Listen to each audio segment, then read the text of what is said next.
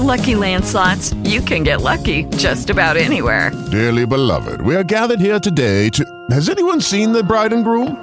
Sorry, sorry, we're here. We were getting lucky in the limo and we lost track of time. No, Lucky Land Casino, with cash prizes that add up quicker than a guest registry. In that case, I pronounce you lucky.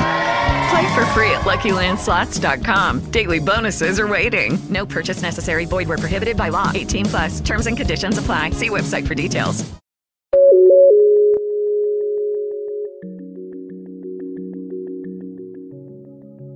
It is being called the world's biggest deal for humanoid robots. Welcome back to Techstination. I'm Fred Fishkin. The name of the company is Beyond Imagination, and with us is founder Dr. Harry Kloor. Thank you for taking the time. Uh, my pleasure. Delighted to be here. Well, let's start with a bit of background about Beyond Imagination. Sure. So, Beyond Imagination was launched in January of 2018 uh, by myself and co founders Dean Kamen, Ray Kurzweil, Paul Jacobs, Tony Robbins. Really, a, a stellar list there of, of, of people. So, tell us what the what the goal is here. What is it that your mission is? So our, our mission uh, is to solve the world's uh, labor crisis. Uh, in essence, to be able to create humanoid robots capable of doing a limitless number of tasks. Our approach is to first have them controlled by humans anywhere on the planet. And then over time, uh, our AI brain evolves so it can take on the task autonomously. Um, and so we uh, have completed the construction of the robot and in the first stage of the AI. We premiered at CES uh, in Vegas in January of 2022 and have done a variety of other shows, including at the world famous Explorers Club in New York City. Um, and we are rapidly moving towards market. So, this is called uh, the, the robot that, if people are watching, they can see behind you. This is B Omni, B E O M N I. And Self Labs says it's going to purchase at least a thousand of them in the next five years. And they'll be using the robots, I think, to tend crops, from what I understand. Yeah, so, Tell me about this. So we uh, signed an agreement with Self Labs uh, for a thousand robots over the next five years. Uh, of course, beginning uh, actually with our first robot development this this month, specifically geared towards them and the AI geared uh, towards their application. Their application is in uh, large scale grow boxes, and these are going to be completely off the grid. So they will pull water from the atmosphere. They will use solar energy uh, to for every power requirements. And the goal is uh, with uh, our robots, they can be fully automated. So not require humans to tend them um, and not require any uh, on-grid resources. And what would the robots be doing? What kinds of tasks? Because I guess you're involved in uh, in uh, setting these up, I suppose. Yeah. So the tasks uh, are in a closed environment. So it's a it's a first great use case. Uh, it's a closed environment. The robot will be uh, planting um, in the hydroponic uh, grow grow pots. Uh, they will tend to the to the plants. They will then harvest them when they're ready. They'll put them in containers for for basically direct to market. They will then put those containers in other boxes, and then those boxes will be the robot will uh, take them out and and put them onto a conveyor or bring them directly to a truck. Uh, our system is completely mobile. It can it can move about both inside the grow box, but also can move about outside the grow box. And initially, from what I understand and what you're saying, that uh, these will be operated by people remotely. So initially, we'll do that, but by the time these are being fully deployed, because it's such a limited set of tasks, uh, the AI will basically be autonomously taking care of the task. And let's say I have a thousand robots uh, working. If they run into trouble, a human can can jump in and, and fix the problem. Um, the, the reason we're starting with grow boxes and our second application uh, is in surgical uh, assistance is that there's a limited number of tasks and uh, they're closed environments. So a grow box, very limited, knowable set of tasks that we can teach the AI to do autonomously. Same thing actually in a surgical room uh, where the robot's not doing any cutting, but is assisting the surgeon. So for instance, uh, we have a second agreement that's that's coming. So you'll be the first to know uh, coming this week. Um, and that is actually with Martin Roche and Rony, Rony Abovitz, who created Mako Surgical Robots as well as Magic Leap. Um, and there, the, the, that company will be focused on surgical applications. And the first part is as an orthopedic rep. And then that will be more human controlled. Uh, and then surgical assist, where the robot will be selecting the instruments for a particular surgery, placing them on a tray, and then handing the instruments to the surgeon as needed, uh, but uh, with perfect perfection and at a, at a speed of an expert. So those are our two first applications. What's similar about them is a limited number of tasks in a closed environment. So when we see, we you know, we're familiar with the TV shows when the surgeon says scalpel, this and that, the the robot would be responding to it instead of the surgical nurse or whomever. Right, and that's because again, both for labor shortage and also because for skilled labor. So, you know, surgical rooms um, uh, have not really advanced much in terms of, of how they operate many aspects go back hundreds of years. This is a way to, to uh, modernize them. So the first thing is in handing instruments in a perfect order and being able to actually watch the surgeon and anticipate the surgeon's needs. Surgeons, uh, many of them anyway, have become quite accustomed to working with robots, right? There's the that's a whole field, a whole specialization today where they can uh, use robots to do things, very intricate kinds of uh, surgeries, right? Yeah, absolutely. So, in fact, that's where starting orthopedic, where Mako robotics, for instance, is often used in an orthopedic surgery. Uh, but it does a really just one thing. It, it helps guide a, a drill to drill through through uh, flesh and bone for where you're going to put the device. So this brings it to the next stage where the, uh, the robot is actually assisting the surgeon handling instruments and will evolve from there. Same thing in the grow box. Um, there are a variety of robots on large scale used in agricultural fields, but we still use lots and lots of human labor in agriculture. And the grow box is the first step towards us being able to supplement that human labor because a lot of people may not realize it, but a lot of food goes to waste because there isn't enough human labor. Very interesting. So you're also, I understand, looking at the field of assisting older adults. Yes. So these are the first two applications because you have to have a beachhead somewhere. But it, uh, these are what I, we call omni-purpose robots. So they have an omni-purpose AI, not a narrow AI, not a general AI. It's not going to take over the world. And uh, one of my big goals is to be able to solve the elder care crisis. Um, my mother, uh, until she just she passed away in June, she had three professional caretakers, but a lot of people uh, can't afford or don't have access to caretakers, uh, and so they live very uh, poor and miserable lives. They're not near family. With our system, because it's an entire ecosystem, I can put. Uh, imagine I have a million elderly uh, who need assistance. I have a million robots. I can have a hundred thousand professional caretakers standing by to jump in the robot to take care of their need. I can have family members scheduling time uh, to come in and be able to interact with their parents, cook them meals, help them in the garden, do their exercise. And then the AI can also fill part of the problem. So um, our solution isn't just the robot, it's the AI, the robot, and our cloud platform. And, and over time, the AI will evolve to take more and more tasks. But I think family members, even if it was fully autonomous, would want to be there to help their, their family members. And so that's one of the other solutions. Yes, whenever possible. And it's not just the physical tasks, I suppose, because one of the big issues facing older adults today is loneliness. Absolutely. So you know, they have social robots, but the advantage of, of ours is that I can make you the meal and then I can be with you during the meal and I can project my face on a holographic screen. I'll be at, interacting uh, you very quickly will think it's me, especially if it's displaying my face, but it has all my gestures because it is me. I'm just using an alternative body. Harry, what are the biggest challenges do you feel you're facing today in, in making these beyond imagination ideas become real?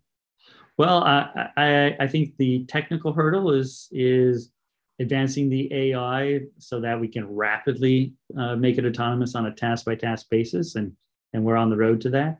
And then it's I think a perception. People are familiar with single purpose use robots, industrial robotic arms, um, but let's point out that 72% of all manufacturing is still done by humans because those robots can't do that task.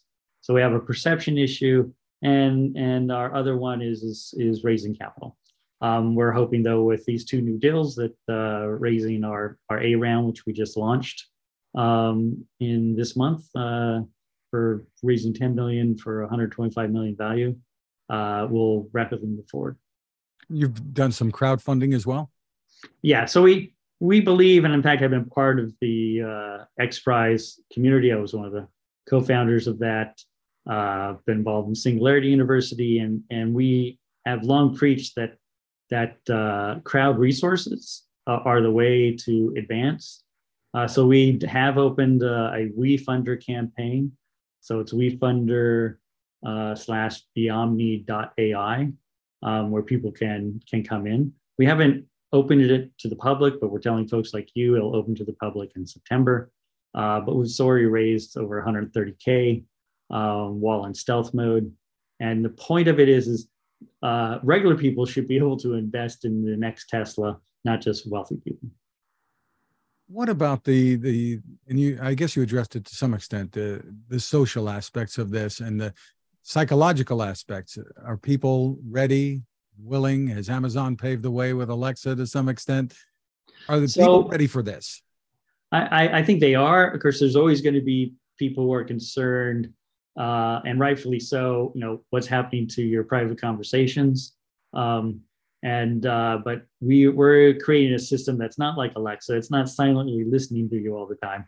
Um, it's uh, and then broadcasting that back to Amazon uh, our our system is designed to be appealing to to everyone. So in fact, we've found uh, in live situations with everyone from little kids to uh, elderly up to the age of 99. It's been tested, uh, and it has great appeal. And people people really connect with the robot, uh, both for what it can do and the humanity of it.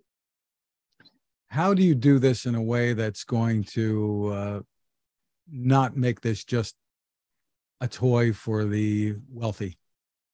Well, so that's why we are, bringing it to actual applications. So in the grow boxes, the, the goal is to be able to feed uh, a growing world population and do so in a, a healthy and economical way. Um, and then same thing in, in surgery. The, the more efficient you can make surgical rooms, actually the lower cost uh, those surgeries will be and the more effective they will be. Um, as we move forward uh, into enterprises such as elder care, again, that's not just for the wealthy. In fact, it's the opposite. The government actually pays for, for a lot of elder care. This is a way where they could treat 10 people for the price of one. Um, and the same thing for manufacturing or anything else. Where we're seeing massive increases in wages. There's a report uh, today out on uh, just how low productivity is becoming. Um, it's dropped another 6.7% um, in the last quarter. And we're seeing a massive rise in wages. So wages going up, productivity going down. Um, with humanoid robots that can amplify human labor, uh, we hope to reverse that trend. Tell us what advantages uh, you feel you have. And you told us about some of the certainly A plus list people in, involved here. Advantages you feel you have over companies like Tesla and and I guess there there are a number of others that are that are working on on this issue. Right. So I think our advantage is is one gathered some of the best and brightest uh, across the fields, not just in in AI and robotics, but but across the entire business field. Our approach is not to build a demonstration robot that most companies aim at, uh, and our we're not trying to recreate the wheel. So we're looking at existing technology and where it's adaptable, adapting it. and where it doesn't exist, inventing it. Uh, but everything geared towards a product coming to market to solve tasks. Take uh, other companies like Boston Dynamic and Toyota and Honda. They've spent billions and haven't reached where we're at, and we've spent under six million dollars. And so uh, it's also that startup approach. There is an advantage of being in a lean, mean startup, so you have to find smarter solutions and not just do brute force. And then on an approach of creating something in between narrow AI and general AI, which is our Omni AI approach. Um, our relationships, for instance, in brain mapping and therapeutics, our relationships across numerous exponential technologies, um, is enabling us to build something I think that's that's unique both in hardware and software. Do you see Amazon as a competitor, especially with its pending acquisition of iRobot? Uh, no, I see Amazon as a future customer. Um, the there's plenty of room. Let's put it this way: there's still plenty of room for car companies, and they've been around for for uh, more than a century. Um, there's plenty of new electronic vehicles coming out, even though Tesla has a the major market share. Um, but there are no humanoid robots on the market, and even iRobots, not really humanoid robots. Um, they're useful robots, and I think there's there's a use for uh, those robots as well as humanoids like us. For instance, you haven't mentioned Tesla is, is reaching out to build their own humanoid robot um, I think that's only going to help us. Um, the, the market needs uh, to grow uh, in the uh, humanoid robot area for taking on multiple tasks. Um, and uh, so I'm, I'm very excited to see these developments. What do you say to those who say this is this is a scary future? I'm afraid of uh, having robots. They might get rid of us. That kind of thing. Well, uh, what I think that's a little too sci-fi-ish, but uh, uh, what they should really be thinking about is one, at least for our approach, we're not trying to do what Elon and others are doing, which is saying that they want to build general AI. Uh, we're dra- building something that's task-oriented. It's omni-purpose AI. It's not going to think. It's not going to value judge and say humans shouldn't be be around or we should we should control them. Uh, it's no more going to take over the world than your toaster will. Uh, but what it will do is it will increase productivity, it will lower costs, it will buy you more free time. I mean, ultimately, our goal is to make a, a product transition from enterprise five years from now into the consumer market. Um, and as Stephen Jobs uh, has often been quoted saying, people don't know what they want until you show them. I think this will be the same thing with our Beomni robots. Uh, I think once we show people that imagine a your daily life uh, where all of your tasks are taken care of. Um, so in essence, it's the march of you know the rich and famous can have maids and servants taking care of all of their needs. Um, my goal is that everybody could have that taken care of with uh, reasonably cost uh, humanoid robot servants what what before I let you go, what do you see as reasonably priced for for something like this? I know not not tomorrow, but a little bit down the road. Right. So I mean, our our for enterprise will initially come out again. Um, I love Tesla and, and Elon. I'm not I'm not afraid of his his entering this market. In in part, uh, it's driven by us and others. Uh, it, around 125 to 150,000, so a high end uh, Tesla Roadster. And then over the next five years, marching down to about $60,000 a unit. At that price, it's, it's the price of a nice mid-sized car, um, a, uh, a luxury SUV, sort of in that area. So I think at 60,000, which you could break up over over a six year period, that's $10,000 a year, uh, becomes very affordable for a lot of people and uh, of course you'd have to make it if it's going to go into homes uh, every, everyday homes something that's simple enough to to to use not require a lot of maintenance. I guess goes back to the charger the way an irobot does today. Yeah so in fact that's why um, we're projecting five to six years from now for consumer and focus right now on enterprise where uh, we have closed environments and limited number of tasks versus in the home where things broaden out. Um, and that's basically our, our time frame and goal. Well, congratulations on the on the innovations and what you're doing there, and we certainly look forward to to following what's to come. Harry Kloor, thanks for taking the time with us. Thank you, and take care. Bye bye. Now this. It takes a lot of listening to build a better radio, and that's just what the folks at C. Crane have done. Bob Crane and his crew, nestled among the rivers and tallest trees in the world in Fortuna, California, have made a habit of listening to their customers. And that's just what they've done in building the CC Skywave SSB, the Swiss Army knife of portable radios. For everyday listening to AM or FM in the yard or patio or on the nightstand without having to drain a mobile phone battery, it's a great companion but it is also a companion equipped for NOAA weather information and alerts that can be life saving. You can listen to FEMA and Coast Guard transmissions too. Beyond all of that, you can tune into shortwave signals from around the world. It's compact, easy to take with you, and built to last. The CC Skywave SSB. Click on the link at Techstination.com. Okay, round two. Name something that's not boring laundry?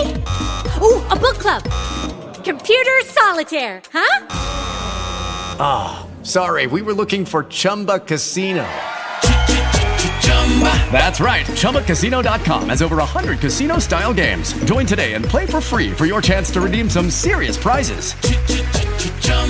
ChumbaCasino.com. No purchase necessary. Forward, prohibited by law. 18 plus terms and conditions apply. See website for details.